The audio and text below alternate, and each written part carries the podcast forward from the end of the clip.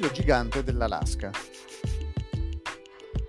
Qualche anno fa fu scoperta una proprietà inaspettata dell'oleodotto dell'Alaska. Il London Times dice potrebbe essere descritto come un gigantesco filo elettrico.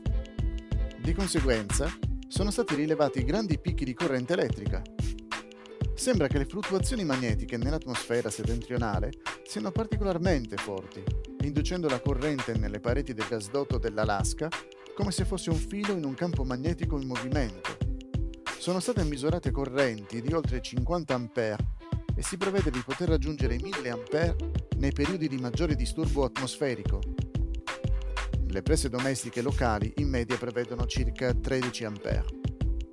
Gli scienziati dicono che gli unici problemi che questo potrebbe comportare sono la corrosione più rapida del metallo e l'interferenza con le apparecchiature di monitoraggio elettronico della tubazione.